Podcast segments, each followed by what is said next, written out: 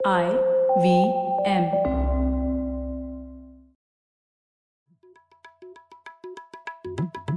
भाई हम हिंदुस्तानियों को बतियाना बड़ा पसंद है। बंगाली में अड्डा उड़िया में खोट्टी कन्नड़ा में हरटे और हिंदी में पुलियाबाजी। इस कला के लिए हमारी हर भाषा में एक शब्द है। हम तीनों तो अक्सर मिलकर पुलियाबाजी करते ही रहते हैं। तो हमने सोचा आपको भी इसमें शामिल कर लिया जाए। तो आइए प्रणय सौरभ और ख्याति के साथ करते हैं पुलियाबाजी।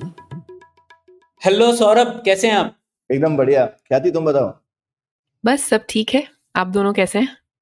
बस हम तो ठीक है। आज पुलियाबाजी इस विषय पे करते हैं सौरभ और ख्याति हम लोग अक्सर लोक नीति और अर्थशास्त्र से जुड़ी हुई बातें करते ही हैं और हमारे जो एक्सपर्ट्स आए हैं पुलियाबाजी में वो भी ज़्यादातर रिसर्चर्स रहे हैं और वो अपने रिसर्च के बारे में बताते हैं, वगैरह वगैरह। लेकिन कभी भी हम लोगों ने किसी टीचर को यहाँ पे नहीं लाया और ये समझने की कोशिश की है कि अर्थशास्त्र को सिखाना इतना मुश्किल क्यों है या अर्थशास्त्र का भारत में जैसा सिखाया जाता है, उसका स्टेटस क्या है? तो वगैरह वगैरह, उस तरीके के सवाल मुझे हमेशा चुपते रहते हैं और मुझे लगा उसके ऊपर बात करनी चाहिए। तो क्या क्या ख्याल है आप लोगों का? मुझे तो बहुत ही इंटरेस्ट है इसमें और मुझे एक्चुअली बहुत सारे सवाल है तो मुझे लग रहा है कि अरे ये तो ऐसे लग रहा है कि किसी इकोनॉमिस्ट से सारे सवाल सीधा पूछने का मौका मिल रहा है तो बहुत मज़ा आ रहा है हम्म, तो एकदम हाँ। मतलब क्या कहते हैं जनरली राइट कोई भी हम सब्जेक्ट के बारे में बात करते हैं पर एक जो इसको बोलते हैं ना मेटा थिंकिंग की सब्जेक्ट के बारे में सब्जेक्ट नहीं सब्जेक्ट को किस तरह से हैंडल करना है उसके बारे में जो डिस्कशन है वो अपने आप में एक बहुत ही इंटरेस्टिंग टॉपिक है। तो आज की जाए इस बात पर पुलियाबाजी। बिल्कुल तो हमारे पास एकदम परफेक्ट गेस्ट है इसके लिए। हमारे साथ है excellent teacher and excellent blogger Ashish Kulkarni. Ashish का बहुत पॉपुलर ब्लॉग है इकॉन फॉर एवरीबडी जो कि वो कई सालों से लिख रहे हैं। पब्लिक पॉलिसी को डिकोड कर रहे हैं इकोनॉमिक्स को डिकोड कर रहे हैं और वो बहुत ही पैशनेट टीचर हैं और मैंने उन्हें तक्षशिला में भी वो पढ़ाते हैं बिहेवियरल इकोनॉमिक्स वगैरह के कोर्सेज और आशीष की जो टीचिंग की एनर्जी है वो बहुत इन्फेक्शियस है। तो हम लोगों ने सोचा आशीष से ही को, को बुलाते हैं पुलियाबाजी में और सीखने की कोशिश करते हैं कि अर्थशास्त्र के पीछे की क्या कहानी है। तो आशीष बहुत बहुत स्वागत है आपका पुलियाबाजी में। Thank you very much and सबसे पहली चीज़ तो आपने जो डिस्टिंक्शन किया था कि एक एकेडमिक्स एकेडमिशियन होता है जो रिसर्च करते हैं और एक एकेडमिशियन वो होते हैं जो पढ़ाते हैं, वो डिस्टिंक्शन बहुत अच्छा लगा मुझे क्योंकि I am very much part of the teaching rather than the research camp so it's a great place to start thank you for inviting me बिल्कुल। तो शुरुआत करते हैं आशीष। शुरुआत हमेशा हमेशा हम शुरू से करते हैं। तो इसी बात से शुरू करते हैं कि देखिए, हम लोग जैसे जब लोकनीति में अर्थशास्त्र की बात करते हैं तो हम इस तरीके से कहते हैं कि जिस तरीके से बायोलॉजी, साइंस है और मेडिसिन, उसका एक एप्लीकेशन होता है। तो उसी तरीके से हम लोग बोलते हैं कि पब्लिक पॉलिसी एक अप्लाइड साइंस है और जो अर्थशास्त्र है वो उसका कोर साइंटिफिक डिसिप्लिन है और पब्लिक पॉलिसी सिर्फ़ एक एप्लीकेशन है। तो लेकिन हम अर्थशास्त्र को अगर इससे भी ऊपर ले जाएँ और हम लोग सोचे कि एक आम नागरिक को अर्थशास्त्र सीखने की क्या ज़रूरत है तो आप ये कैसे समझाते हैं अपने छात्रों को और किस तरीके से बात करते हैं कि क्यों उन्हें सीखना ज़रूरी है अर्थशास्त्र? इस सवाल का जवाब देना it's possible to do this एक तीन चार अलग अलग तरीकों से। आई स्टार्ट और आप लोगों को जब बोर होने लगे तो let me know we'll stop and we'll move on to the second question तो सबसे पहले तो इकोनॉमिक्स जब हम स्कूल में पढ़ते हैं कॉलेज में पढ़ते हैं, एक डेफिनेशन हम सबसे रट्टा करवा लिया जाता है, बस मेमोराइज करना है।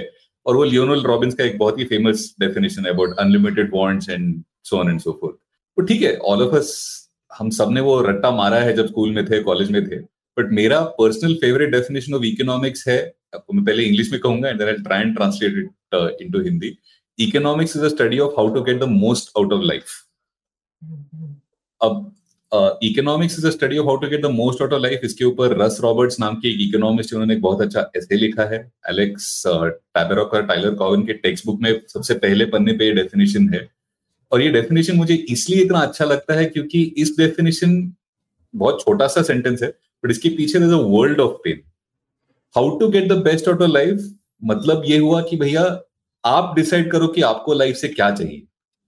एक बार आपने ये डिसाइड कर लिया, फिर वो जो आपको हासिल करना है, वो हासिल करने के तरीके क्या है? That is where economics comes in to play तो बड़ा ही फिलोसॉफिकल डिस्कशन अगर करना है तो भैया, आपको आपके लाइफ से क्या चाहिए? ये सवाल सिर्फ़ आप कर सकते हो और इसका जवाब सिर्फ़ आप दे सकते हो। से फॉर एग्ज़ाम्पल आपने डिसाइड कर लिया कि आपको आई डोंट नो पॉलिटिशियन बनना है, या आपको चोरी करनी है डकैती करनी है, या आपको प्रोफेसर बनना है, या आपको पूरी ज़िंदगी बस अच्छा खाना खाना है तो क्या करना है ये मर्ज़ी आपकी। बट एक बार ही आपने डिसाइड कर लिया कि बस for the rest of my life मुझे बस अच्छे रेस्टोरेंट में खाना खाना है तो उसको लेके खर्च क्या होंगे? ये करने के लिए आपको कितनी आमदनी कमानी पड़ेगी?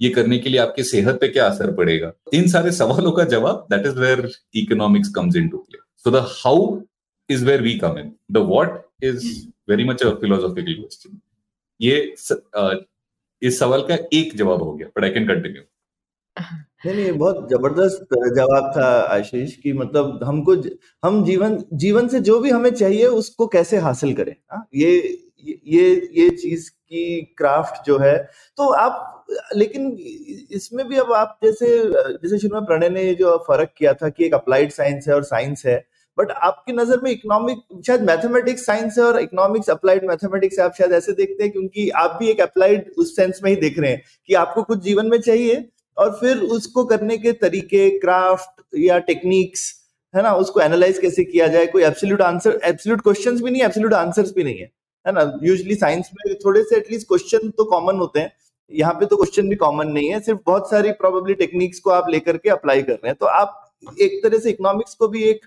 एक तरीके का अप्लाइड क्राफ्ट अप्लाइड आर्ट ही मानते हैं? अप्लाइड आर्ट वेरी मच हाँ अप्लाइड क्राफ्ट जी बिल्कुल।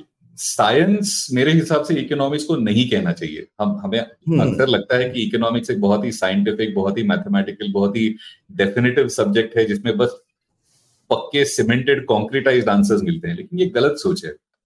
The richness the joy of economics economics पढ़ के जो सुख मिलता है जो खुशी मिलती है वो इसलिए आती है क्योंकि आपको जो जवाब आपको लगता है आपको मिला है that is quite possibly wrong और hmm. बच्चों को जब मैं इकोनॉमिक्स पढ़ाता हूँ one of the greatest joys is to show them कि बड़े बड़े दिग्गज जिनके पास पीएचडी है जो बड़े बड़े यूनिवर्सिटीज में पढ़ाते हैं वो भी आजकल एकदम फंडामेंटल बेसिक इश्यूज़ को लेके झगड़ते रहते हैं।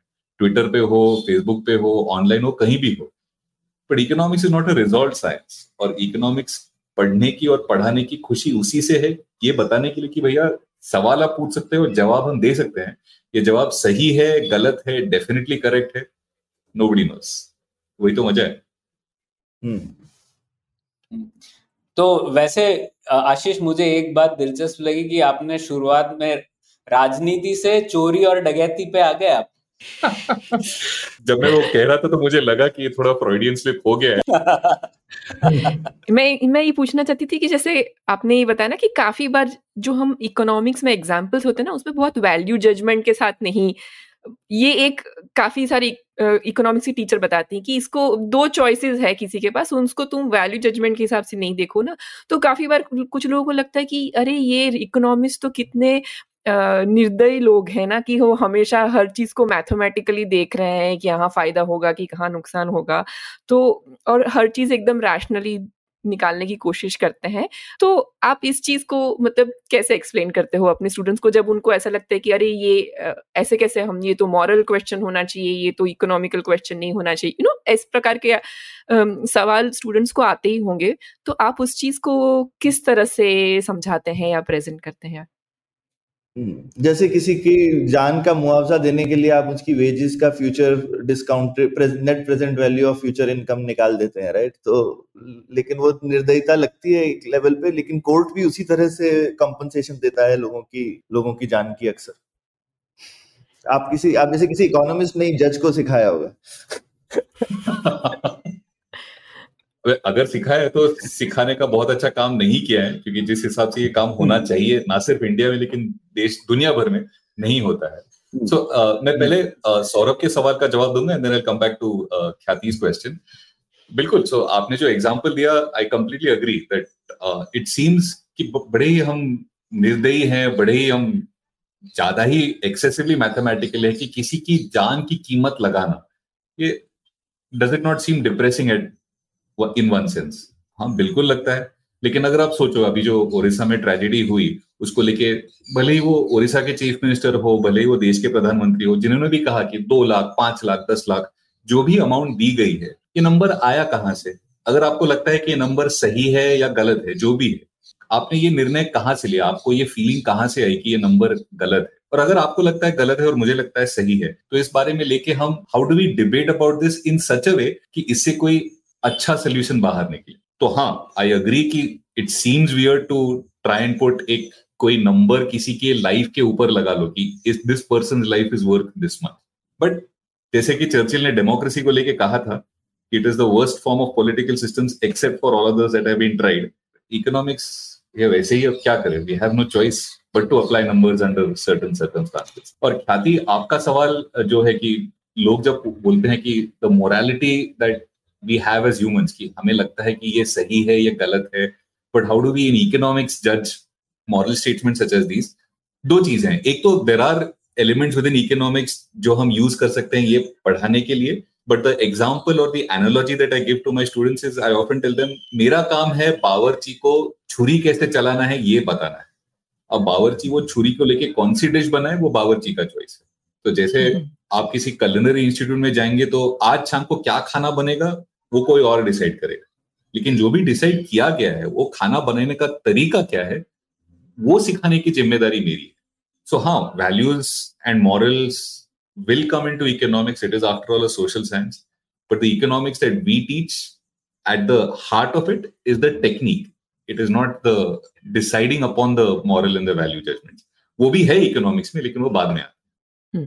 हाँ और मुझे याद आया सौरभ, जब आप ये कह रहे थे और आशीष ने जैसे कहा कि अक्सर ये तरीके के डिसीजंस इकोनॉमिक इकोनॉमिक्स की सहायता से लेने चाहिए, लेकिन होते नहीं है अक्सर। तो जैसे कि ये जो कॉम्पनसेशन होता है एक्स ग्राशिया वगैरह उसका कोई इकोनॉमिस्ट ने एनालिसिस किया है, मुझे पता नहीं कोर्ट ने कोई नंबर डिसाइड कर लिया। इनफैक्ट मिहिर जो कई बार आ चुके हैं पुलियाबाजी में, उन्होंने इसके ऊपर अभी हाल ही में एक आर्टिकल भी लिखा है कि रैंडम होता है ये। ओडिशा दो लाख रुपए एक्सक्रेशिया दे रहा है या कोई दस लाख रुपए। तो अगर वो इकोनॉमिस्ट से सलाह करते तो शायद अच्छा आंसर निकलता इसका, लेकिन शायद वो बात नहीं हो रही है। और एक और चीज़ है जिसमें अक्सर ये निर्दयता वाली बात आती है। जैसे वाटर प्राइसिंग की हम लोग अक्सर बातें करते हैं और हम लोग कहते हैं कि जैसे पानी स्कैर्स रिसोर्स है तो उसकी प्राइसिंग होनी चाहिए, जिससे कि फिर हम लोग पता कर सके कि किस तरीके से उसकी बेहतर रक्षा की जाए वगैरह और उसकी कीमत लगाई जाए। सर, लोगों को बहुत गुस्सा आता है, यार, पानी तो इतनी बेसिक ज़रूरत है, उसकी कीमत कैसे लगा सकते हो आप? तो उसी बात पे मतलब लोगों को लगता है, यार, ये इकोनॉमिस्ट को रूम में होना ही नहीं चाहिए, क्योंकि कुछ चीज़ें हैं जो इकोनॉमिस्ट के दायरे के बाहर है क्योंकि वो हर चीज़ पैसे से देखते हैं। जैसे मैंने मेरे अनुभव में डिफेंस भी एक ऐसा विषय है। जैसे आप लोगों को बहुत आश्चर्य हो गया जान के कि डिफेंस जो हमारा एस्टेब्लिशमेंट है उसमें डिफेंस इकोनॉमिक्स एक सब्जेक्ट ही नहीं है। Uh, कोई इकोनॉमिस्ट नहीं होता डिफेंस वाले डिसीज़न में जबकि मेरे को लगता है कितनी ज़्यादा ज़रूरत है उसकी। uh, लेकिन लोगों को लगता है ये इकोनॉमिस्ट हमेशा ये पैसे की तौर पे देखेगा लेकिन डिफेंस इतना कोर इशू है कि उसमें इकोनॉमिस्ट को मतलब मीटिंग में भी नहीं होना चाहिए। तो आप क्या कहते हैं आशीष उस बारे में? ऐसा लग रहा है मुझे कि हम लोगों ने इकोनॉमिक्स को कटघरे में खड़ा कर दिया और आप पैरवी कर रहे हैं इकोनॉमिक्स की लेकिन आप करिए पैरवी। नो सो मेरे ब्लॉग पे जब मैं लिखता हूँ तो one of my favourite sentences is the truth always lies somewhere in the middle तो अगर आप इकोनॉमिक्स से पूछेंगे कि do we get enough importance we will say नहीं भैया हमें तो मतलब कोई भाव देता ही नहीं है। लेकिन अगर आप आम जनता से पूछेंगे तो आपने जो भी बताया, लोगों को वही लगे कि यार मतलब too much of economics out there but as always the truth lies somewhere in the middle तो मेरे हिसाब से आपने जो एक उदाहरण या एग्जांपल दिया था अबाउट डिफेंस बिल्कुल इकोनॉमिक्स का एनालिसिस होना ही है उसमें मतलब सवाल ही नहीं उठता है। But in almost not almost in every walk of life आपको इकोनॉमिस्ट कैसे सोचते हैं और जो भी सोचते हैं, क्यों सोचते हैं, इसके बारे में जानकारी होना और इसके एटलीस्ट थोड़ा सा एप्लीकेशन करना बहुत ज़रूरी है। ये it can be the simplest of decision अभी ये पॉडकास्ट खत्म होने के बाद क्या मैं और एक कप कॉफ़ी पीऊं या ना पीऊं ना पीऊं? ये भी एक इकोनॉमिक्स का सवाल है। और राफेल का जेट खरीदना चाहिए या और कोई जेट खरीदना चाहिए, ये भी एक इकोनॉमिक का सवाल है। कोई भी एप्लीकेशन हो या इकोनॉमिक्स तो हर जगह होना ही चाहिए। किस हद तक होना चाहिए, कितना इंपॉर्टेंस देना चाहिए these questions are up for debate but I don't think you can live life without economics क्या आशीष मतलब अभी कॉफ़ी भी नहीं पीने दोगे आप बिना के क्या कहते हैं एक्सेल शीट खोले हुए हाँ? so my I, my answer to my own question is एक नहीं दो कप पीनी चाहिए बट हाँ एनालिसिस कर लीजिएगा क्या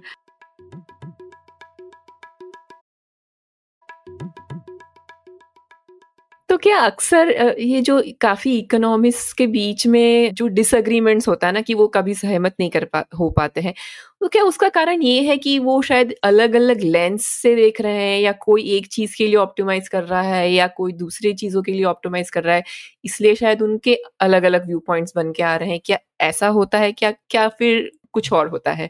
क्योंकि ये तो काफ़ी बार हम देखते हैं कि काफ़ी सारे इकोनॉमिस्ट का हम कुछ एनालिसिस पढ़ते हैं। एक इकोनॉमिस्ट बोल रहा है कि अच्छा ये भारत बहुत अच्छा कर रहा है। मतलब ये तो एग्ज़ाम्पल है मतलब थोड़ा सा कॉन्क्रीट बता रही हूँ ताकि थोड़ा सा मतलब ये मुझे हमेशा मैं ये सारे जब पढ़ती हूँ काफ़ी सारे इकोनॉमिक्स के जो एनालिसिस तो मुझे लगता है कि एक सामान्य इंसान को फिर समझ नहीं आता है कि अच्छा ये दोनों में से कौन क्या बोल रहा है, कौन ज़्यादा सही है, कौन, फिर लोग सोचते हैं कि अच्छा जिसको जो पसंद आता है वो सुनता है और उससे एक प्रकार का एक अपना ही एक बबल में रहने की कोशिश करते, इस प्रकार का एक हो जाता है। तो इसको हम कैसे देखें कि भाई, ताकि हमें थोड़ा लगे कि ठीक है, थोड़ा ऑब्जेक्टिविटी की ओर बढ़ सकते हैं क्या इस डिस्कशन में मतलब ऐसे? आई एम गोइंग टू से बाप रे बाप, सवाल बड़ा पेचीदा है और पेचीदा इसलिए कि कहाँ से स्टार्ट करूँ इस सवाल का जवाब देना is really confusing thing for me आपने जो इंडिया का एग्जांपल लिया इंडिया की इकोनॉमी अच्छी है या बुरी है? As an economist my safest answer to give is दोनों है। There are some aspects in विच हम बहुत अच्छा कर रहे हैं इन सम एस्पेक्ट्स इन विच काफ़ी सालों से हम अच्छा नहीं कर रहे हैं। Hmm. तो part of the debate that comes about आप जब किसी सिर्फ़ भारत की नहीं किसी भी इकोनॉमी के बारे में आप अगर आप डिबेट करेंगे तो डिपेंडिंग अपॉन आपकी क्या पॉलिटिकल आइडियोलॉजी है आपकी क्या सोच है with you support the current regime और not you can always cherry pick facts कि बाकी सब छोड़ दो बस ये तीन चार चीज़ें देख लो। और या तो दुनिया बहुत अच्छी है या तो दुनिया बहुत बुरी है। ये एक प्रॉब्लम हम्म। हो गया। दूसरा प्रॉब्लम ये हो गया when you analyse something whether at the level of macro economics whether at the level of micro economics दिक्कत यह है कि आप आपके एनालिसिस में क्या क्या लेते हो और क्या क्या नहीं लेते हो इससे भी इकोनॉमिक एनालिसिस के ऊपर फ़र्क पड़ता है। मिसाल के तौर पे किसी मैनेजर को कोई कॉस्ट कटिंग का डिसीज़न लेना चाहिए या नहीं लेना चाहिए। सवाल काफ़ी सिंपल सा लगता है but it depends upon whether you want to optimise अगले पाँच साल के लिए अगले पचास साल के लिए अगले पाँच महीने के लिए। तो cost cutting might make sense एक तरीके से देखा जाए तो दूसरे तरीके से बिल्कुल नहीं। फॉर एग्ज़ाम्पल हमारे घरों में अगर अभी अगर एसी बंद कराना है तो भाई बिजली का बिल तो बचेगा लेकिन रात को अच्छी नींद नहीं आएगी। What are you optimising for तो आप कौन सा फ्रेमवर्क यूज़ करते हो इससे भी फ़र्क पड़ता है। बट सबसे इंपॉर्टेंट मेरे हिसाब से इकोनॉमिक्स में डिबेट्स इसलिए होते हैं क्योंकि the counterfactual can't be prove पैसे प्रिंट करने की वजह से इन्फ्लेशन होगा। अब होगा या नहीं होगा? 2020 में काफ़ी इकोनॉमिक्स ये डिबेट कर रहे थे कि जो हम not just in India all over the world जो हम फ़िज़िकल पॉलिसीज़ या मॉनिटरी पॉलिसीज़ अडॉप्ट कर रहे हैं कोविड की वजह से अब उसे इन्फ्लेशन होगा या नहीं होगा? इसके ऊपर तभी बहस हुआ था और अभी भी हो रहा है कि देखो इन्फ्लेशन बढ़ा। फिर कोई लोग कहेंगे कि इन्फ्लेशन और भी बढ़ता था लेकिन नहीं बढ़ा। कोई लोग कहेंगे कि इन्फ्लेशन जितना बढ़ा है, उससे एक्चुअली कम बढ़ना चाहिए था। Because you can prove the counterfactual अब आप तीनों से मदद लगेगी मुझे काउंटर फैक्चुअल को, हिंदी में क्या कहते हैं नो क्लू बट वो काउंटर फैक्चुअल एस्टेब्लिश करना ऑलमोस्ट असंभव है, और इसलिए economics such a debate ridden field ये शायद किसी भी सोशल साइंस के साथ प्रॉब्लम है ना, या हिस्ट्री के साथ भी, अरे, ये हुआ, इसलिए ये हुआ। अगर आप जब भी ऐसा सोचें तो काउंटर फैक्चुअल ये हुआ कि अगर ये नहीं हुआ तो कुछ और हो जाता तो ये कहना तो बहुत मुश्किल है। जो हुआ सो हुआ।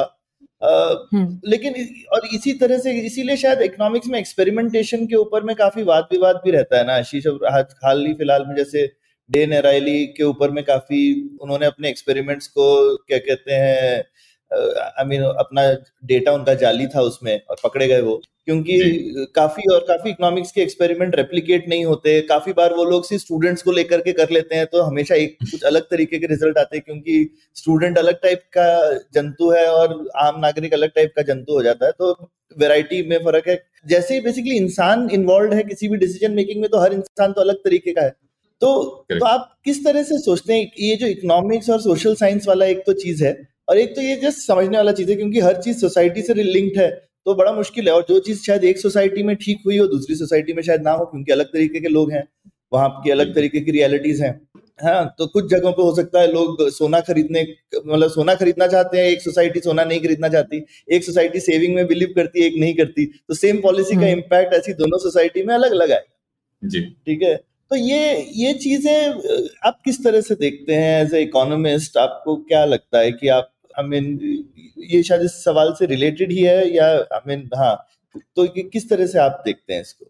मेरे हिसाब से दो अलग सवाल पूछे आपने। एक, जब डेटा को लेके या पोटेंशियल डेटा फजिंग को लेके या रेप्लिकेबिलिटी को लेके क्या how should both economics themselves but also आम जनता how should they treat issues such as this काश मेरे पास एक अच्छा बहुत छोटा सा सिंपल सा सेफ़ आंसर होता है इस चीज़ को लेके बट बेसिकली मेकिंग आपने जो रिसर्च किया है उसको लेके जो डेटा है पब्लिकली अवेलेबल कीजिएगा number one number two make sure कि आपके पोटेंशियल कॉन्फ्लिक्ट ऑफ़ इंटरेस्ट है जब आप कोई चीज़ रिसर्च कर रहे हो they should be out in the open so basically आप जब रिसर्च करते हो किसी से कुछ छुपाइएगा मत। ये पहली बात हो गई। And second not just where economics is concern कोई भी सोशल साइंस में there is going to be an issue of replicability ये थोड़ा स्टेटिस्टिक्स का मामला हो गया ये थोड़ा उस फ़ील्ड में जो पेचीदा इश्यूज़ है उसको लेके एक प्रॉब्लम खड़ी हो जाती है।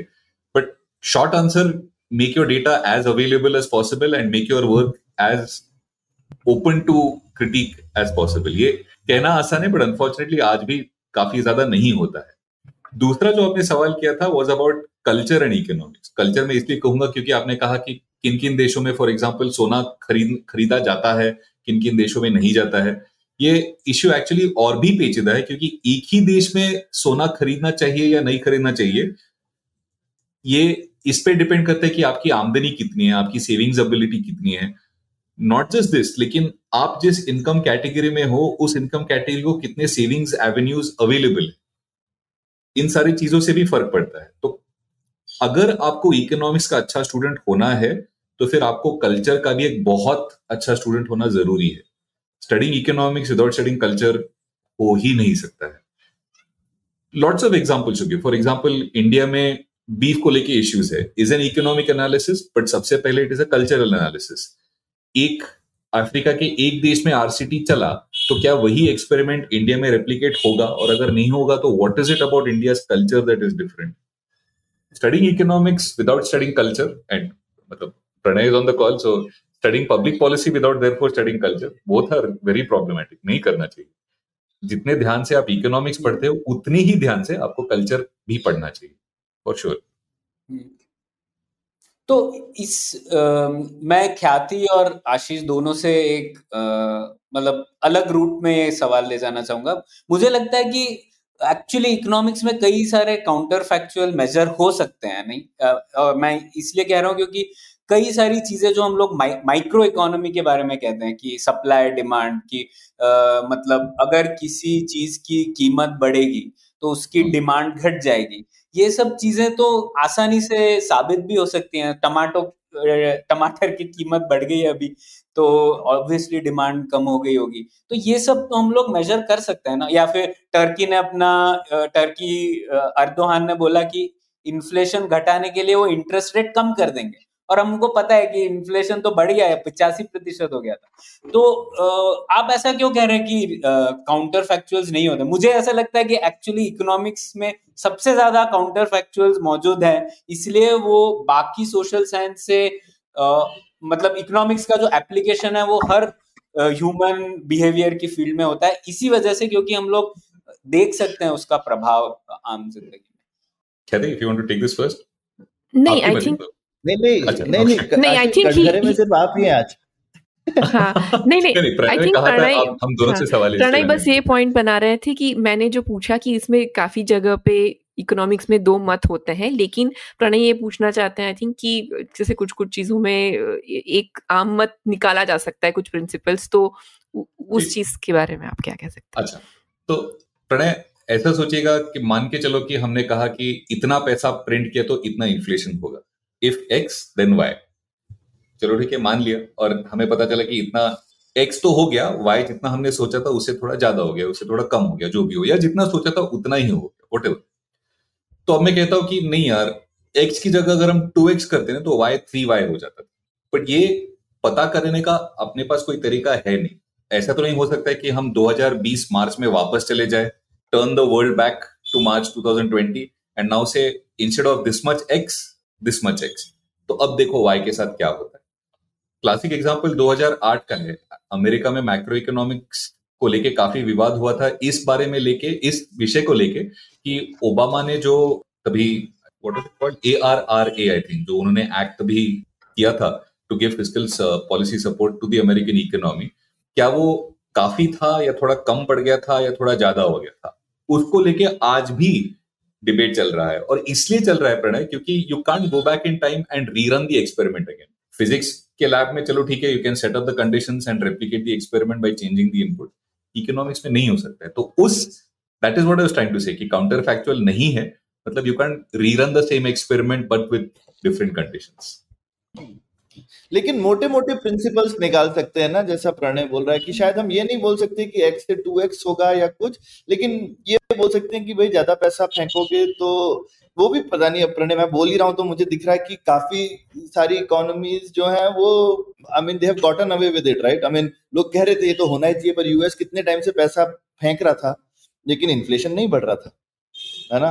कितनी देर और जापान ने कितनी कोशिश कर ली कि कुछ तो इन्फ्लेशन हो जाए। नेगेटिव इंटरेस्ट रेट कर देता हूँ तब भी नहीं हो रहा। ठीक है? तो तो इतना सिंपल भी नहीं है मेरे ख्याल से यूरोप और जापान। जापान तो खासकर बहुत अच्छा एग्ज़ाम्पल है वो तो चाह रहे हैं कुछ इन्फ्लेशन आ जाए हमारी इकोनॉमी में। हाँ और इन्फ्लेशन आके नहीं दे रहा। उन्होंने क्या क्या नहीं कोशिश कर ली उन्होंने इन्फ्लेशन क्रिएट करने के लिए। लेकिन बिल्कुल ठीक बात है टर्की में हम लोग ये पर हम लोग ये तो कह सकते हैं ना कि अगर वो positive inflation positive interest rate मतलब इंटरेस्ट रेट और बढ़ा देते तो डेफिनेटली हम लोग कह सकते हैं कि उसकी वजह से इन्फ्लेशन तो नहीं बढ़ आ, मतलब वो उनकी इकोनॉमी में फ़र्क नहीं होता। इसी जैसे टर्की का भी एग्जांपल हम लोग देख सकते हैं ना कि वो लोग बोल रहे हैं कि अगर मैं इंटरेस्ट रेट घटा दूँगा तो उनका अजम्पशन था कि इन्फ्लेशन नहीं बढ़ना चाहिए। फिर हो गया ना फिर। हम्म, हम्म, हम्म। नहीं नहीं मैं वही कह रहा हूँ कि कुछ एक जगह पे बढ़ा एक जगह पे नहीं बढ़ा तो अब अब इसमें से लॉ कैसे निकालोगे? अब कोई टर्की का और जापान का दोनों का एग्ज़ाम्पल देखे अब उसके बाद में वो बोले अब इंडिया को करना है तो वो क्या वो बोलेगा शायद मैं टर्की जैसी सोसाइटी हूँ तो मैं टर्की का ध्यान रखता हूँ क्योंकि मैं जापान जैसी नहीं हूँ तो आपको अपने कल्चरल कॉन्टेक्स्ट का ध्यान रखना पड़ेगा शायद। अब मैं मैं अब ये मैं इकोनॉमिस्ट नहीं हूँ तो ये शायद आशीष से पूछना पड़ेगा। कल्चर भी है और even within economics itself incentive से भी बहुत ज़्यादा फ़र्क पड़ता है। तो one of my favourite examples इस चीज़ को लेके पीटी पावर करके एक ब्रिटिश इकोनॉमिस्ट थे, बहुत बहुत साल पहले almost hundred years ago dissent on development लेके उनकी, उन्होंने काफ़ी अच्छी किताब लिखी थी। और जो एग्ज़ाम्पल मैं दे रहा हूँ it is about how P T Bauer को भेजा गया था इंग्लैंड से मलेशिया, ये पता कराने के लिए कि मलेशिया के रबर फार्म्स में प्रोडक्टिविटी कैसी बढ़ाई जाए। और ब्रिटिश लोग का ये मानना था कि बस भैया वहाँ पे जाओ, ब्रिटिश प्लांटेशन का स्टडी करो और फिर वहाँ पे मलेशियन फार्मर्स को बता दो कि देखो भाई ऐसे करते हैं, फिर आपकी प्रोडक्टिविटी बढ़ेगी। P T Bauer like any sensible economy set वो तो सब बाद में होगा, पहले देखते कि किसकी प्रोडक्टिविटी ज़्यादा है, ब्रिटिश फार्मर्स की या मलेशियन फार्मर्स की। तो उन्होंने एनालिसिस किया और उनको पता चला कि Malaysian farmers are actually more productive on a per hectare basis ना कि ब्रिटिश रबर प्लांटेशन और क्यों? बस इस इस चीज़ को लेके कि मलेशियन फार्मर अगर रबर नहीं प्रोड्यूस करेगा तो मलेशियन फार्मर कुछ नहीं खाएगा। ब्रिटिश प्लांटेशन पे मलेशियन फार्मर अगर कुछ प्रोड्यूस नहीं करेगा, ब्रिटिश प्लांटेशन फिर भी उसको तनख्वाह देगा। तो जब सवाल इंसेंटिव का आता है कि भैया, अगर मैं काम नहीं करूँगा तो मैं भूखा रह जाऊँगा, फिर आपका काम बढ़ेगा। तो लगता तो है कि एक British plantation should be better scale पे काम करने से अच्छा होगा and so on and so forth ऐसा हम सबको शायद लगता था। But as it turns out even simple economic incentives go a very long way towards answering the question कि भैया maybe not maybe British plantations are not as productive as Malaysian rubber plantations क्यों economics principles at play because incentives matter तो culture है और ये शायद इस case में हो गया आशीष लेकिन लेकिन किसी और जगह पे टेक्नोलॉजी ज़्यादा शायद रोल प्ले कर सकती थी क्योंकि टेक्नोलॉजी से भी तो प्रोडक्टिविटी आती है। तो आई वुड से ये incentives play a role when all things are equal जैसे बोलते हैं। तो बाकी सब समान हमेशा नहीं होता है। मे बी रबर के केस में समान था। अदरवाइज़ जनरली वेस्टर्न एग्रीकल्चर ज़्यादा प्रोडक्टिव क्यों होता है? टेक्नोलॉजी की वजह से। ऐसा नहीं है कि वो फार्मर ज़्यादा मेहनती होते हैं वगैरह। मेहनती तो हर जगह फार्मर होते ही हैं। लेकिन आपके पास ऑब्वियसली अगर ज़्यादा टेक्नोलॉजी है तो उस टेक्नोलॉजी का कहीं आपको फ़र्क तो दिखेगा ही ना। बिल्कुल। तो मैं बिल्कुल नहीं कहता हूँ कि टेक्नोलॉजी से फ़र्क नहीं पड़ता है, लेकिन आप अगर ऐसा सोचेंगे कि वही फैक्ट्री अगर मैं मिसाल के तौर पे इंडिया में कहीं खड़ी करूँ या वही फैक्ट्री मैं ताइवान में खड़ी करूँ कौन से फैक्ट्री में ज़्यादा प्रोडक्टिविटी होगी? And again because Pranay is here let's use example of semiconductors तो सिर्फ़ टेक्नोलॉजी अवेलेबल होने से क्या प्रोडक्टिविटी मैच हो जाएगी दोनों देशों में? I would like to say probably not तो बेसिकली मैं आपसे डिसएग्री नहीं कर रहा हूँ मैं कह रहा हूँ कि आपने जो कहा मैंने जो कहा या और पचास फैक्टर्स आप इंट्रोड्यूस कर सकते हो all of those can be used to analyse economics which takes us back मैंने जो पहले सेमीकंडक्टर अच्छा एग्जांपल है। वो टीएसएमसी के मैनेजर्स तो बोलते हैं आप पूरी एकदम सेम फैक्ट्री यूएस में खड़ी कर दो लेकिन फिर यूएस में आपको हमारे जैसे वर्कर नहीं मिलेंगे ना काम करने वाले। तो जिस तरह से ताइवान के वर्कर काम करते हैं उनके प्लांट में तो यूएस में यूएस में वो वर्कर उस तरह से या हिंदुस्तान में भी शायद नहीं करेंगे। तो वो वो एक अलग. लेवल का उनका डेडिकेशन और क्या कहते हैं डिलीजेंस है ताइवानीज और चाइनीज़ वर्कर्स का बिल्कुल। जी अच्छा तो मैं इससे मुझे ये सवाल वापस पूछना पड़ेगा ऐसे मुझे लगता है कि जब इतनी सारी चीज़ें हम नहीं पता कर पाते हैं या हम बहुत ज़्यादा श्योरिटी से नहीं कह पाते हैं तो फिर हमें इकोनॉमिक्स क्यों सीखना चाहिए? कुछ तो है ना जिस जो हम हम बता पाते हैं इकोनॉमिक्स सीख के या कुछ एक एनालिसिस में कुछ वो टूल की तरह यूज़ हो पाता है तो तो अगेन यू नो ये नोइंग की बहुत सारी ये सारी अनसर्टनिटीज और बहुत सारे फैक्टर्स मिल के कुछ बनेगा, ये जानते हुए भी अगर हम ये समझना चाहते हैं इकोनॉमिक्स तो हम क्यों समझे? मतलब फिर इसका यूज़ क्या है फिर? क्योंकि दुनिया समझना, दुनिया कैसे चलती है, इसके बारे में थोड़ा सा थोड़ी सी जानकारी रखना इज़ अ गुड आइडिया लेकिन ये मान के चलना कि जो जानकारी हमारे पास है, बस that is all that is to be known और इसके आगे कुछ बचा ही नहीं है that arrogance should go away so the example that I use is मान के चलो आप for the first time in your life आप हिमालय देख रहे हो। आप आपको ज़रूर मन करेगा कि आप एक फ़ोटो ले लो। लेकिन फ़ोटो जब आप किसी दोस्त को दिखाओगे तो आप ये भी कहोगे कि नहीं यार इस फ़ोटो में वो मज़ा नहीं है you should have been there economics के मॉडल्स कुछ ऐसे ही होते हैं। We try to model the reality but they are never going to be as real as complex as there as reality but जैसे हम उस hmm. पहाड़ का फ़ोटो लेते हैं वैसे ही हम इस रियलिटी का एक मॉडल बनाते हैं। That model will never be as good as reality that photograph will never be as good as reality पर इसका मतलब ये नहीं है कि फ़ोटो खींची नहीं चाहिए मॉडल बनाना नहीं चाहिए। हम्म। ये ध्यान में रखो कि वो फोटोग्राफ और वो मॉडल रियलिटी नहीं है। उसका एक अप्रोक्सीमेशन है थोड़ी कमतरता है। उस मॉडल को लेके उस फोटोग्राफ को लेके हमें ये नहीं लगना चाहिए कि बस हम वहीं पे पहुँच गए हैं। थोड़ी सी जानकारी है कि भैया दुनिया शायद ऐसे काम करती है शायद ऐसे काम नहीं करती है। On the basis of that you try and get a little better every year.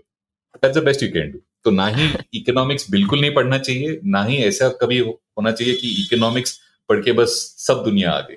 Both are equally wrong तो आगे बढ़ते हैं आशीष उससे एक अर्थशास्त्र का की आलोचना ये भी मैंने अक्सर सुनी है कि लोग अर्थशास्त्र को स्वार्थ से जोड़ते हैं हमेशा। तो अर्थशास्त्र के बारे में जब भी बात करते हैं तो उनको लगता है जो एजेंट है इकोनॉमिक्स का वो एक स्वार्थी इंसान है।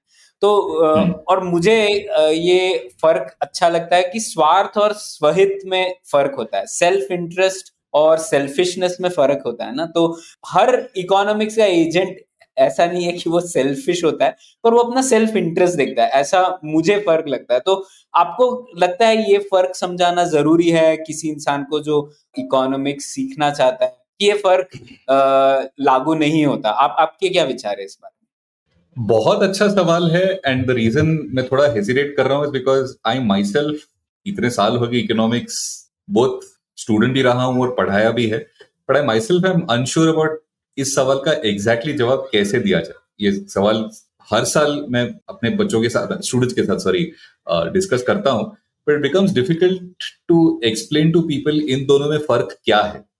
सेल्फ इंटरेस्ट मेरे हिसाब से अगर आप पूछेंगे तो मैं दुनिया की तरफ़ देखूँगा और पूछूँगा कि जो मुझे करना है वो करने के लिए मुझे क्या क्या करना पड़ेगा। अब जो करना पड़ेगा वो करना पड़ेगा that is my self interest selfishness एक तरह से अगर आप सोचेंगे तो सेल्फिशनेस सेल्फ इंटरेस्ट का एक सबसेट हो गया। एंड ये मेरी राय है शायद गलत भी हो। इनफैक्ट होपफुली आप तीनों को लगे कि ये राय गलत है। We can speak about it but self interest is मुझे लगता है कि ये मेरे लिए होना चाहिए और उसके लिए जब तक मैं और किसी को नुकसान नहीं पहुँचा रहा हूँ तो मुझे बिल्कुल करना चाहिए। सेल्फिशनेस में भी शायद ऐसा सोचा जा सकता है कि मैं दु, दुनिया के बारे में नहीं सोचूँगा भाई आपको नुकसान हो रहा हो तो हो वो आपका प्रॉब्लम है, मैं फिर भी ये करने वाला हूँ। To me that is selfishness as opposed to self interest and so therefore अगर आपको ये डेफिनेशन ठीक लगे, नहीं लगे तो बिल्कुल बात कर सकते, लेकिन अगर आपको ये ठीक लगे तो दोनों में फ़र्क ये है कि सेल्फ इंटरेस्ट इजेंट किसी और को नुकसान पहुँचा के मुझे फ़ायदा हो सेल्फिशनेस शायद किसी और को नुकसान पहुँचा के मुझे फ़ायदा है। इन दोनों में ये फ़र्क है, और इसलिए to me as an economist self interest बहुत बढ़िया two thumbs up selfishness not so much हाँ कभी कभी हमारे सेल्फ इंटरेस्ट में हमें दूसरों के इंटरेस्ट को भी ध्यान में रख के चलना पड़ता है, अगर हम लॉन्ग टर्म अपना सेल्फ इंटरेस्ट सोचें। और शायद सेल्फिशनेस में हमें उसके बारे में नहीं सोचना पड़ता है, क्योंकि हम शायद उस मोमेंट में मेरा क्या फ़ायदा निकलता है करके हम सोच सकते हैं। पर अगर एक्चुअली काफ़ी जगहों पे, जैसे कोई बिज़नेस में ही सोच सकते हैं कि अगर आपको सच में लॉन्ग टर्म में अच्छा बिज़नेस करना है तो आपको आपके सप्लायर्स भी सरवाइव कर पाए, इस तरह से सोचना पड़ेगा ना। आप एकदम खून चूसोगे तो शायद आपका काम नहीं होगा फिर आगे। तो करेक्ट uh, और एक एग्ज़ाम्पल याद आ रहा था जो हमने नितिन के साथ डिस्कस किया था और शायद ये थोड़ा सा एक्यूरेट है कि नहीं मैं नहीं कह सकती हूँ। पर जैसे कि रस, अगर हम रास्ता क्रॉस करने के बारे में बात या तो रास्ते पे दो साइड से लोग आ रहे हैं राइट? और अगर एक है जो रॉन्ग साइड पे आके उसको रोक दे तो फिर वो तुम सेल्फिश हम्म। बन रहे हो। तुम अपना सेल्फ इंटरेस्ट नहीं देख रहे हो। अगर तुम अपना सेल्फ इंटरेस्ट देखोगे तुम अपनी साइड से चलोगे ताकि दूसरी साइड से भी लोग आ पाए और जैम ना हो जाए और आपका भी सेल्फ इंटरेस्ट बना रहे और सामने वाला का भी सेल्फ इंटरेस्ट बना रहे उसमें तो आपका भी काम निकलेगा आप भी टाइम पे पहुंचोगे। अगर आप सिर्फ़ सेल्फिशनेस सोचोगे तो शायद आप उनके बारे में नहीं सोचोगे और आप रास्ता जाम कर दोगे बाद में। Not sure if it's so accurate no it's a perfect example ये एग्जांपल मैं काफ़ी बार खुद क्लास में यूज़ करता हूँ। ऐसा सोचिएगा कि आप गाड़ी में हो और आप इंडिया में रस्ते के ना सिर्फ़ लेफ़्ट हैंड साइड पे हो लेकिन लेफ़्ट हैंड साइड के लेफ़्ट हैंड लेन पे हो। ठीक है और आपको अभी कहीं तो भी राइट लेना है। हम्म। दिक्कत यह है कि आपको राइट लेने के लिए यू कैन इधर go up to the signal और फिर यू टर्न लेके वापस आ जाओ और फिर गाड़ी घुमा लीजिएगा। या तो फिर वहीं पे सीधा कट मार लीजिए एंड टेल एवरीबडी की भाई वेट कर I am going to the right अब यहाँ पे सेल्फ इंटरेस्ट क्या है और सेल्फिशनेस क्या है? मुझे अगर यहाँ पे इमीडिएटली राइट लेना है I am making the entire traffic stop और मैं राइट जा रहा हूँ, क्योंकि ये मेरे सेल्फ इंटरेस्ट में है। But I am making everybody else wait इससे अच्छा मैं थोड़ा और आगे जाता था, थोड़ा और आगे जाके धीरे धीरे I would come to the right hand side of the lane and then taken a U turn उससे बाकी लोगों की तकलीफ़ कम होती तो एज एन इकोनॉमिस्ट मेरा क्या जवाब होना चाहिए? What should I do should I tell the driver कि भाई, अभी राइट को कट कर ले और ट्रैफ़िक अगर रुक गया तो रुक गया। और शुड आई से थोड़ा भाई, आगे चला जा। Let's not make the other people suffer and then हम राइट को आराम से जा सकते हैं। दिक्कत यह है कि मुझे इस सवाल का अब तक एक डेफिनेटिव अच्छा जवाब नहीं मिला है। What is selfishness and what is self interest over here सच्ची पता नहीं। आई मीन इफ़ अगर आप में से किसी लिसनर को ये, इस सवाल का जवाब देना हो I will be very interested to read the comments it's a very tricky subject कहाँ सेल्फिशनेस खत्म होता है और कहाँ पे सेल्फ इंटरेस्ट स्टार्ट होता है ये डिसाइड करना इतना आसान नहीं है मेरे हिसाब से। हम्म। हाँ नहीं ये तो है। और इसका एक और उदाहरण भी है ना जैसे हम लोग अक्सर कहते हैं कि लोग एनजीओ को डोनेट करते हैं या लोग कई सारी ऐसी चीज़ें करते हैं जो कि सेल्फिशनेस में नहीं आती है ना? तो वो हम लोग कह सकते हैं कि वो स्वहित में आती है। मैं इस दृष्टिकोण से यह सवाल पूछ रहा था कि लोग अक्सर इकोनॉमिक्स को ऐसे बोलते हैं कि इकोनॉमिक्स पढ़ने से आप इंसान की जो स्वार्थी तत्व है उसी की ओर ध्यान दे रहे हो। लेकिन मुझे लगता है कि इकोनॉमिक रीजनिंग सिर्फ़ सेल्फिशनेस के बारे में नहीं है वो स्वहित के बारे में और मुझे तो लगता है हाँ एक सेल्फिशनेस सबसेट हो सकता है सेल्फ इंटरेस्ट का। मुझे लगता है होता है। आ, कुछ लोग आ, लेकिन अक्सर इकोनॉमिक एजेंट्स भी बात करते हैं सेल्फ इंटरेस्ट की। अक्सर वो स्वार्थी नहीं होते जिस तरीके के मैं, मैंने बोला डोनेशन तो हम लोग करते हैं या कुछ कोई हर इंसान ये भी सोचता है कि दूसरों का भला करने से ऐसा ज़रूरी नहीं है कि मेरा नुकसान ही होगा। और ये भी एक कॉमन बिहेवियर है। बिल्कुल। और वहाँ पे जो आपने अभी कहा प्रणय अगर लोगों को ये इम्प्रेशन मिलता है इकोनॉमिक्स सीखने के बाद फिर मैं कहूँगा कि गलती हमारी है। हमारी मतलब जो इकोनॉमिक्स पढ़ाते उनकी है। क्योंकि ये स्टूडेंट्स हम्म। को समझाना ज़रूरी है कि self interest leads to a better world कि सेल्फ इंटरेस्ट अगर एक सोसाइटी में सोसाइटी इंडिविजुअल्स खुद के इंटरेस्ट को देखे सो लॉन्ग एज और किसी का नुकसान ना हो उससे दुनिया अच्छी होती है। इसी हम्म। इसी को लेके एडम स्मिथ ने इनविजिबल हैंड ये फ्रेज यूज़ किया था। Although that itself is debatable but ये आइडिया एक इतनी पावरफुल आइडिया है कि ये समझाना यही तो हमारा काम है। ये एक बात हो गई। एंड सेकेंड इकोनॉमिक्स का एक सिद्धांत जो बहुत सारे लोग शायद समझ लेते हैं लेकिन अप्लाई करना नहीं आता है काफ़ी सारे लोगों को myself included is the world is a non zero sum game कि मैं जो भी करता हूँ उससे ना सिर्फ़ मुझे फ़ायदा होता है आपको भी फ़ायदा होता है। इसे डबल थैंक यू मोमेंट कहो इसे the world is a non zero sum game कहो। But my self interest can lead to the world being a better place और ये जब तक आप ठीक से समझाते नहीं हो तब तक I don't think you completed a course in economics as a teacher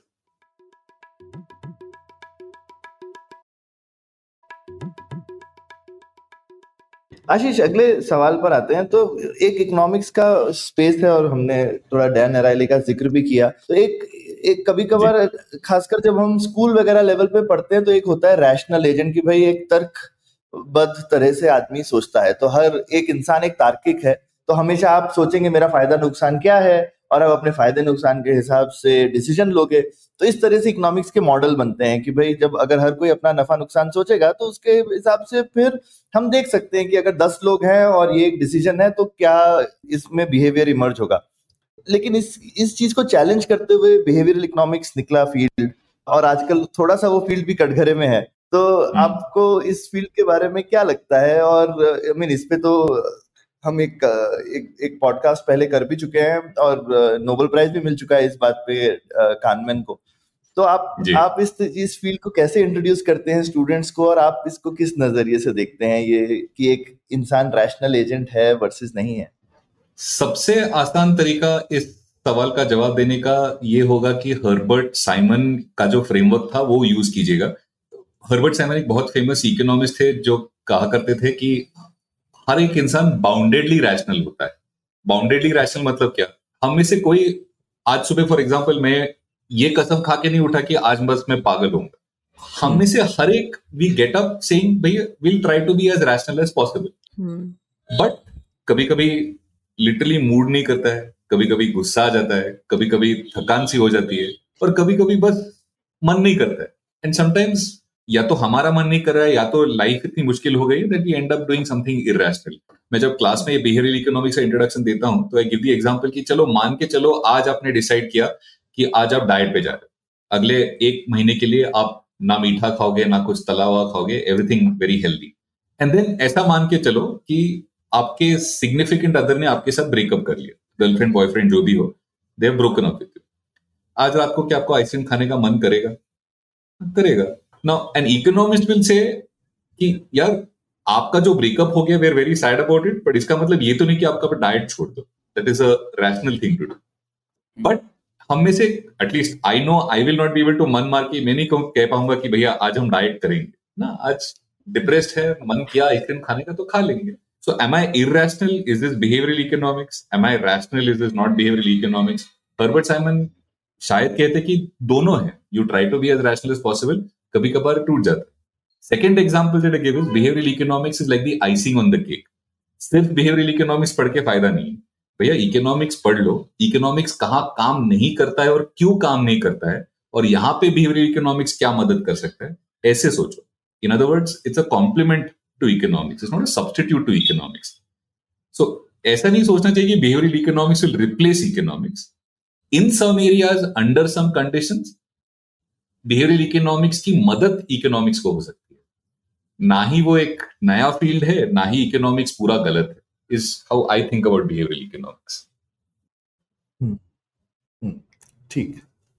हाँ तो आ, ये तो अच्छा जवाब दिया आपने आशीष और बिहेवियरल इकोनॉमिक्स के बारे में जो कंट्रोवर्सी है उसके भी बारे में हमने बात कर ही। ली अब आगे बढ़ते हैं और एक सवाल अब बाकी के जो सवाल है जो भारतीय परिपेक्ष के बारे में है तो एक अक्सर मुझे महसूस होता है लोकनीति पढ़ाने के वक्त कि अर्थशास्त्र के कई रहस्य जो होते हैं, बड़े काउंटर इंट्यूटिव होते हैं। तो जैसे कि अक्सर लोगों को लगता है कि कोई चीज़ की कीमत ज़्यादा बढ़ गई तो उसके ऊपर प्राइस कैप कर दो।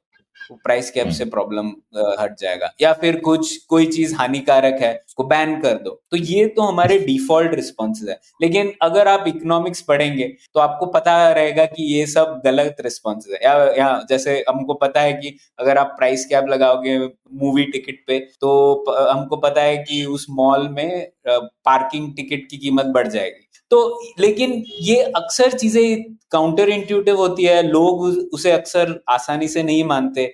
लोग कहते हैं, यार, पानी के ऊपर होनी चाहिए प्राइस कैप कैसे आप कर सकते हो, किसी भी चीज़ पे कीमत क्यों लगाना है, बढ़ने क्यों देना है? तो आप कैसे परिचय कराते हैं छात्रों का इन काउंटर इंट्यूटिव कॉन्सेप्ट से? मैं हंस इसलिए रहा हूँ, प्रणय, क्योंकि आप ही का एक एग्ज़ाम्पल पिछले आई थिंक तकरीबन दो तीन सालों से मैं यूज़ कर रहा हूँ। आपने जो एरोप्लेन फ्लाइट्स को लेके तभी के जो सिविल एविएशन मिनिस्टर थे, नाम भूल रहा हूँ उनका, उन्होंने जो प्राइस कैप और प्राइस फ्लोर एक ही टाइम पे लगाया था। It's such a great example of how हमें जो लगता है होगा और इकोनॉमिक्स प्रेडिक्ट क्या करता है होगा। It was such a great teaching moment but अगर पढ़ाते वक्त आप पूछ रहे हो कि how to get students to appreciate the idea कि इकोनॉमिक्स में काफ़ी सारे ऐसे कॉन्सेप्ट है जो काउंटर इंट्यूटिव है, दो तरीके हैं। एक तो give as many examples as possible और जितने भी आप दोगे कम होगा। पूरे 40 घंटे का अगर कोर्स है और 40 घंटों में मैंने इकोनॉमिक्स पढ़ा है नहीं, सिर्फ़ एग्ज़ाम्पल दिए, फिर भी कम होगा। And you know this better than I know क्योंकि इतने सारे एग्जाम्पल्स आप खुद ने ऑनलाइन लिखे हैं। एक, और second skin in the game is a fantastic concept for example मैं काफ़ी बारी बच्चों को प्राइस कैप को लेकर जब पढ़ाता हूँ and this usually happens in the first semester of an academic year तो मैं कहता हूँ कि आपको बुरा लगने वाला है जब आप दिवाली या दुर्गा पूजा के लिए टिकट्स बुक करने की कोशिश करेंगे। कि आपको लगेगा कि नहीं, सरकार को प्राइस कैप लगाना चाहिए क्योंकि ये गलत बात है।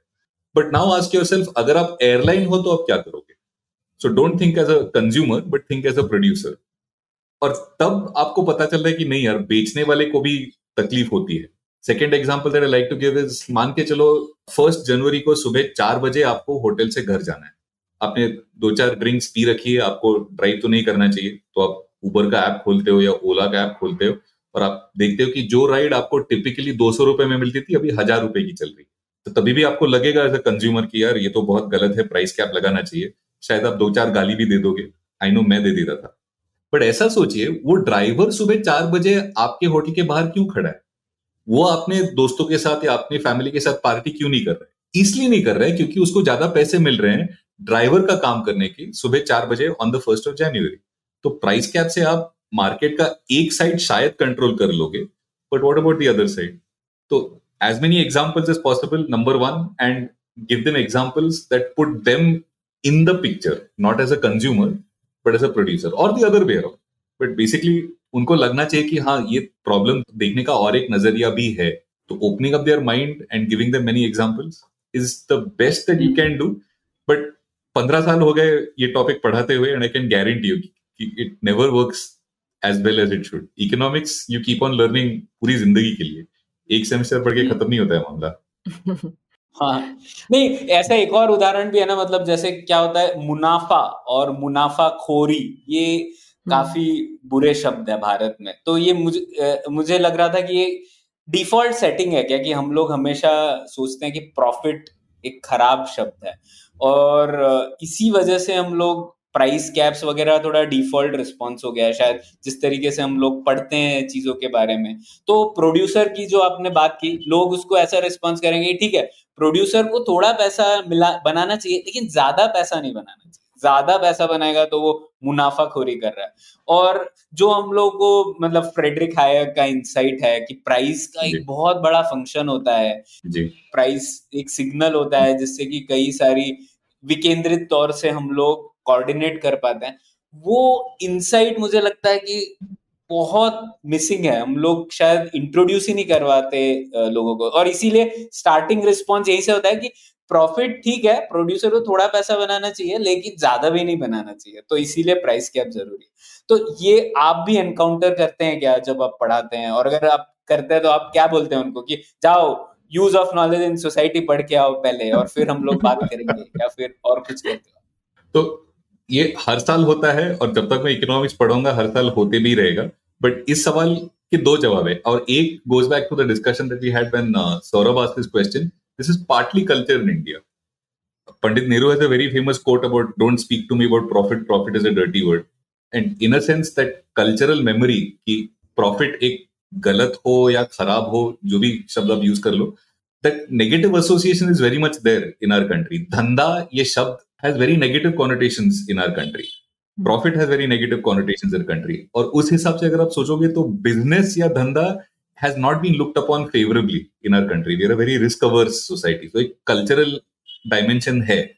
And second, आप जब मैंने से आप ऑफकोर्स आप खुद नहीं प्रणय बट कोई अगर कहता है कि प्रॉफिट ज़्यादा हो गया है वॉट एवर ज़्यादा means that is where trade is a non zero sum game comes into play भाई जब मैं अमेजोन पे कोई चीज़ खरीदता हूँ कोई मेरे माथे पे बंदूक नहीं रखता कि भाई तुम्हें अमेजोन से ही खरीदना है तो अगर बीजो स्टॉप वेल्दी हो गए हैं ठीक है भाई मुबारक हो उनको बट वो वेल्दी इसलिए हो गए क्योंकि they been managing to sell me a lot of cheap things तो हम्म। उनका मुनाफा इसलिए हुआ है क्योंकि somebody voluntarily entered into a trade with them हाँ ये वॉलेंटरी वाला पार्ट ना लोगों को इतना दिमाग में नहीं चमकता है कि भैया ये अगर इतने बेच रहा है क्योंकि लोग खरीद रहे हैं ना कोई तो उसे खरीदने के लिए है वहाँ पे exactly. तो बीच में ही मैं तो एक्चुअली इस तो, तो इसमें काफ़ी मेरे पास एक सवाल है इस चीज़ से रिलेटेड हाँ.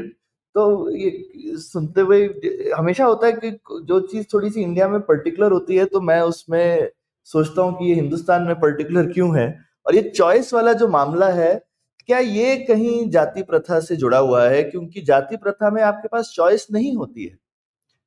ठीक है? अगर आप प्राइस फिक्स कर दे, जिसका जिसका जो काम है, वो मना नहीं कर सकता कि मैं नहीं करूँगा। और आप आज की डेट में भी बीच में आप देखेंगे कि एक बार अभी भी कभी कभी गाँव में न्यूज़ आई थी जैसे एक बार पढ़ा था कि जैसे सफ़ाई कर सफ़ाई करने वालों ने और जो सफ़ाई वाली वहाँ जो जातियाँ थी उन्होंने मना कर दिया एक बार कि हम नहीं करेंगे। तो बाकी जातियों ने उनकी पिटाई करी कि भाई तुम मना कैसे कर सकते हो कि तुम आज सफ़ाई नहीं करो ये तो तुम्हारा काम है। तो तो ये हिंदुस्तान में जब आपके पास ऐसे चॉइस नहीं है तो फिर आप प्राइस कैप लगा सकते हो। आप आप दूसरे को बोल सकते हो तू इतना ही पैसा लेगा और तेरे को काम करना तो कंपलसरी है ये तो तेरा धर्म है। है ना? तो तो अगर आपका पूरा का पूरा सोशल स्ट्रक्चर में वो चॉइस का एंगल नहीं है तो हम्म। फिर आप आपको दूसरी चीज़ नहीं समझ में आएगी ना? तो आपका ये जो ये चीज़ है कि प्राइस विल वर्क ये इंट्यूशन समझने के लिए आपको ये समझना है कि आदमी की चॉइस विल वर्क और आपको दूसरे की चॉइस को रिस्पेक्ट करना है। तो अगर आप इंटरनली नहीं समझते हैं कि आपको दूसरे की चॉइस को रिस्पेक्ट करना है तो आप फिर बोलेंगे कि भाई फिर तो मैं उसको प्राइस बताऊँगा ना कि क्या क्या लगनी चाहिए। तो मुझे लगता है ये एक हमारा कल्चरल मेमोरी है कि चॉइस नहीं है लोगों के पास। और अगर वो मेमोरी है तो फिर आप प्राइस कैप मांगते रहोगे सो मेरी याददाश्त नाम को लेके बहुत खराब है। I think the ladies name is सुवाना O she is a very not a very famous sociologist but उनकी एक बहुत ही अच्छी स्टडी थी ओरिसा में करी थी उन्होंने। अलग अलग जातियों को अलग अलग प्रोफेशन में एक दिन काम करने का मौका दिया था and up to ten times daily wage was offered to them if your so called अगर आप सो कॉल्ड लोअर कास्ट से हो तो आपको एक अपर कास्ट टास्क दिया जाएगा एक दिन के लिए और उस टास्क के लिए आपको जो नॉर्मली दिन का सैलरी uh, मिलता था उसका दस गुना मिलेगा। And similarly an upper caste person को बोला गया कि you can do the work for one day that is associated with lower caste और उसका आपको टेन टाइम्स आपको जो सैलरी मिलती है उसकी टेन टाइम्स सैलरी मिलेगी। But lower caste being offered upper caste या upper caste being offered lower caste जो भी कॉम्बिनेशन हो लोगों ने कहा ना अगर ये काम हमारे कास्ट के बाहर है तो हम नहीं करेंगे। Which is exactly what you are saying and यही इसी का तो नाम कल्चर है। So as a student of economics you can't not study culture but also now I can't help but think about the caste system as a price cap क्या बढ़िया idea है। It's which is basically what you are saying and such a wonderful way to put it मैंने wonderful only नहीं वो तो है ना ये बहुत। अच्छी चीज़ है नहीं वो इस अंबेडकर ने लिखा भी है ना कि जाति प्रथा खराब इसीलिए है क्योंकि it is not a division of labour it is a division of labourers labour और वो भी एक अच्छा इंसाइट लेकिन सौरभ आप तो धंधा करते हैं तो आपको क्या लगता है? आप लोग आपको लोग समाज में कैसे देखते हैं? हाँ आजकल समाज बदल गया है। मेरे ख्याल से पहले बहुत अच्छे से नहीं देखते थे। और अभी भी मैं देखता हूँ कि आई मीन खासकर आप काफ़ी जो लेफ्टिस्ट विचारधारा की क्योंकि काफ़ी सारी आर्ट कविताएँ वगैरह लेफ्टिस्ट साइड से आती हैं।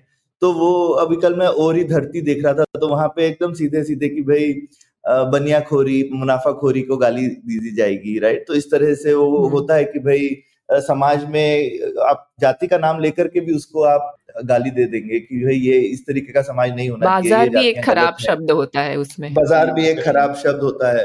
पर पर मुझे लगता है ये बदल रहा है कुछ उसका वो वैलिडेशन तो भी सही है मतलब कुछ मामलों में हाँ। नहीं मुझे लगता है पहले सही था अगर आपकी जाति प्रथा बहुत स्ट्रांग है समाज में तो लोगों का ठीक है ना क्योंकि फिर एक्सप्लॉयटेशन होगा जैसा हमने बोला। है ना? अगर आप सबके काम को फिक्स करते हैं और दूसरे आदमी के पास चॉइस नहीं है तो एक्सप्लोटेशन होगा ही होगा। तो ये तो हम्म। इसमें मेरे ख्याल से कोई दो राय नहीं है।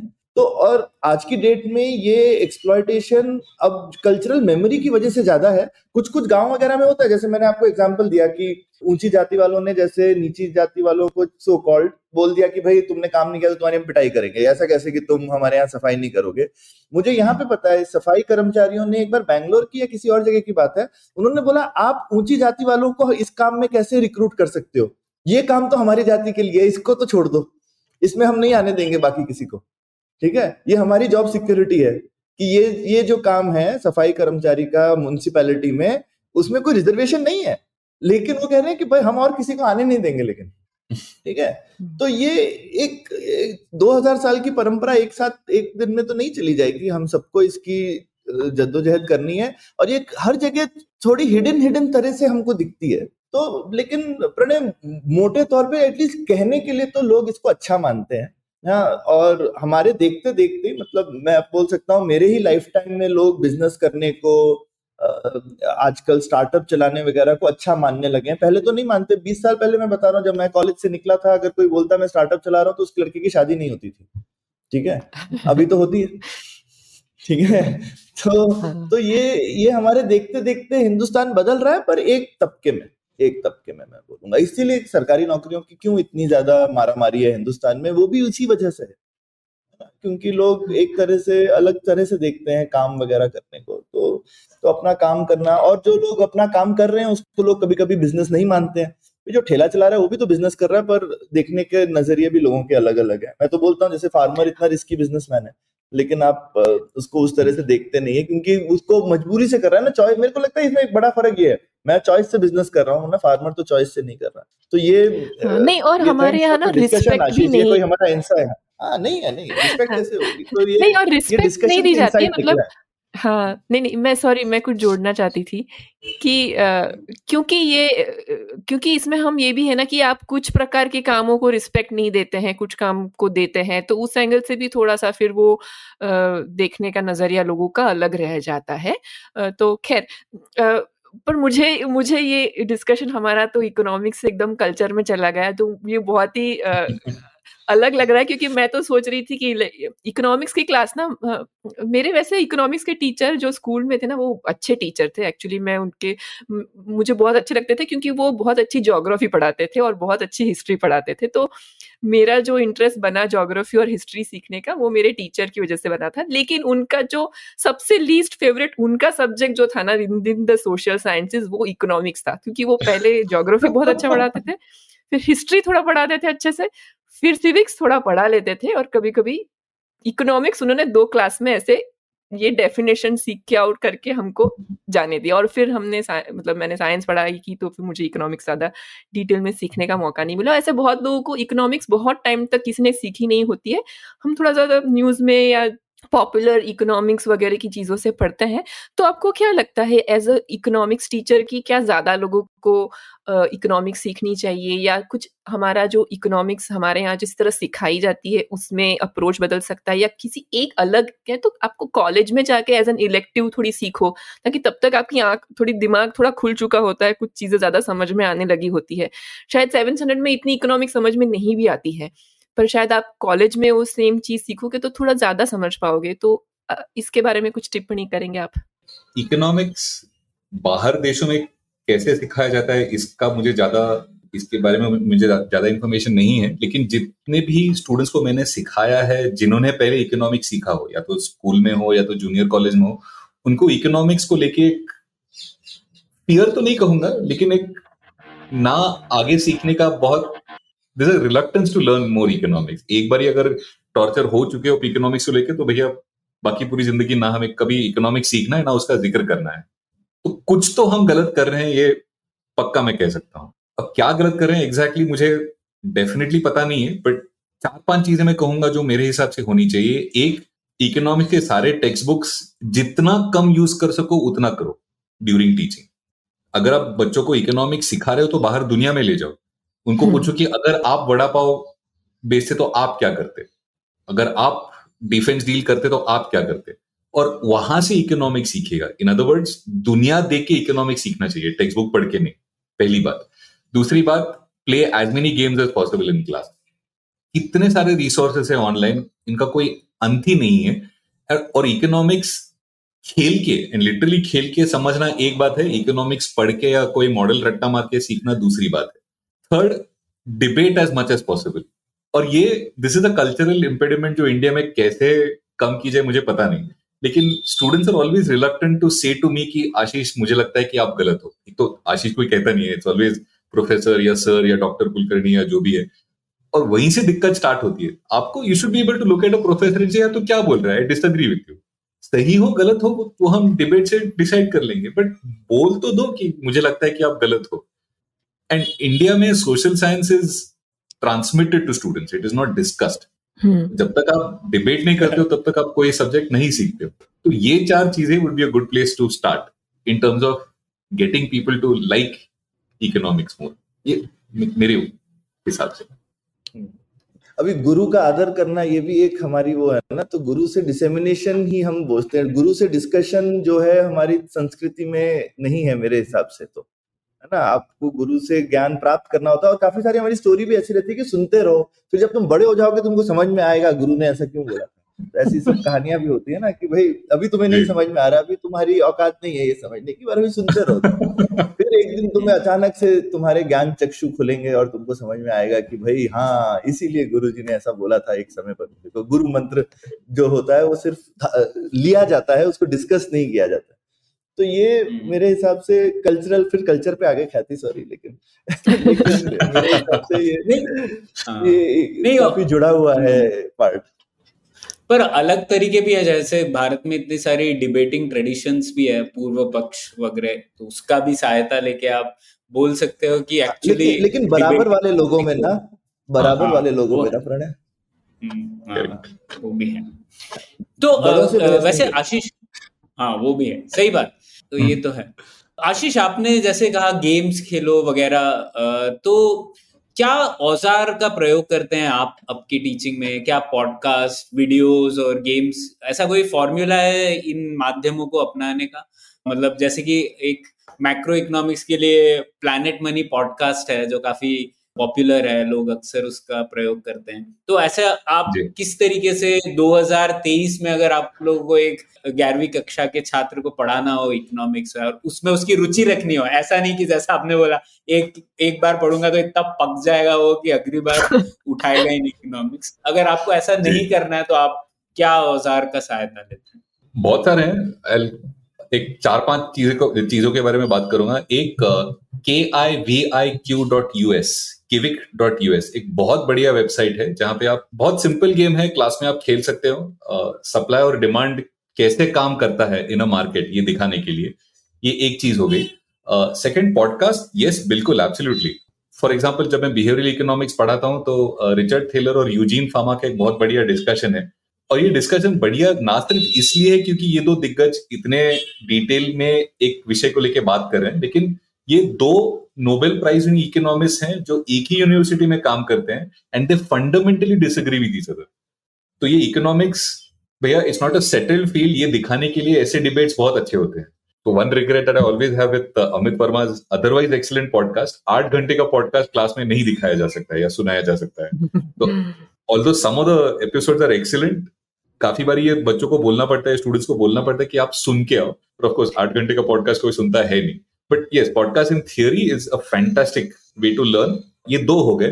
Third NKS dot me slash trust ये एक फैंटास्टिक वेबसाइट है। लोगों को दिखाने के लिए कि गेम थ्योरी सिर्फ़ प्रिजनर्स डायलेमा का टू बाई टू मेट्रिक्स नहीं है। इसके बहुत सारे फैंटास्टिक एप्लीकेशन बाहर दुनिया में भी है।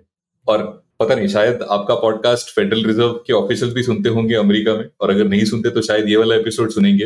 बट उनका एक बहुत ही बढ़िया गेम था called the Fed chairman game monetary policy पढ़ाने के लिए। उन्होंने फॉर सम रीजन बंद कर दिया है वो गेम तो मैं हर बार whenever anybody ask me to speak about games in economics मैं हमेशा इसके बारे में बात करता हूँ। इस होप में कि शायद कोई वहाँ पे सुन ले और वो वेबसाइट फिर से जीवित हो जाए। बट ये तो सिर्फ़ चार हो गए, ऐसे कितने सारे अनगिनत गेम्स है जो यूज़ कर सकते हैं आप क्लास में. But as a teacher I will say students जब क्लास से बाहर निकले तो they should want to come back in that is your primary goal as a teacher. और वो नहीं होता है मेरे हिसाब से. और इससे मैं, मैं आप, आपको कह नहीं सकता कितना दुख होता है मुझे. Economics is a living subject that is wonderful to learn और लोगों को सीखना चाहिए एंड इट हैपन कैसे चेंज करे इज़ मेजर चैलेंज ये एक आपने अच्छा आइडिया दिया कि जैसे इकोनॉमिक्स में डिसएग्रीमेंट्स होते हैं असहमति होती है उसके ऊपर भी बहुत अच्छी किताबें हैं या डिस्कशन है। जैसे मुझे याद है बहुत पुराना डिबेट है पब्लिक फाइनेंस और पब्लिक चॉइस इन दोनों के बीच एक डिस्कशन है। तो जेम्स बुकैनन जो। कि बहुत फ़ेमस इकोनॉमिस्ट है और रिचर्ड मस्क्रेव इन दोनों के बीच। तो ये किताब के रूप में उपलब्ध है। तो मुझे लगता है इसमें अगर कोई ढंग से पढ़े इसे तो आपको दोनों साइड मिल जाएँगे। एक ऐसा व्यू है कि जो स्टेट हमारे राज्य को समझता है कि वो एक ऐसी संस्था है जो अच्छा करना चाहती है और जो उसमें लोग हैं वो हमेशा अच्छे होते हैं। जबकि दूसरी एक पब्लिक चॉइस थियरी जो कहती है कि वो इंसान वैसे ही है जैसे हम हैं, सरकार के बाहर वाले। तो बहुत अच्छे डिबेट्स हैं इस तरीके के, जो शायद अगर लोगों के सामने होंगे तो वो दोनों पहलू समझ सकते हैं और फिर अपने विचार, मत exactly. डिसाइड कर सकते हैं। बिल्कुल बिल्कुल। और अभी इकोनॉमिक सीखने का फ़ायदा ये है कि पहले आपने जो जिस किताबों के बारे में ज़िक्र किया वो किताबें थी। और मैं कहना यह चाहता हूँ कि आजकल ब्लॉग्स की वजह से जो डिबेट्स बहुत जल्द बाहर निकल आते हैं। You don't have to wait until somebody is written a book blog post तो एक दिन में लिखा जा सकता है। So you can see debates live today it's वो डिबेट दिखा के फिर कोई सब्जेक्ट पढ़ाना एक अलग ही मज़ा है। आशीष आपने अभी रिसेंटली तेरह साल के बच्चों को लोक नीति पब्लिक पॉलिसी सिखाने की कोशिश की तो ये आपने ऐसा क्यों सोचा कि इतने टीनेजर्स को सिखानी चाहिए पब्लिक पॉलिसी आपका एक्सपीरियंस कैसा रहा? सो so, ये जो मैंने कोर्स uh, पढ़ाया था it was at a program called Genwise और चौथी बारी जब मैंने पढ़ाया तब मुझे पूछा गया कि आउटसाइड ऑफ़ इकोनॉमिक्स और स्टेटिस्टिक्स और क्या पढ़ाया जा सकता है।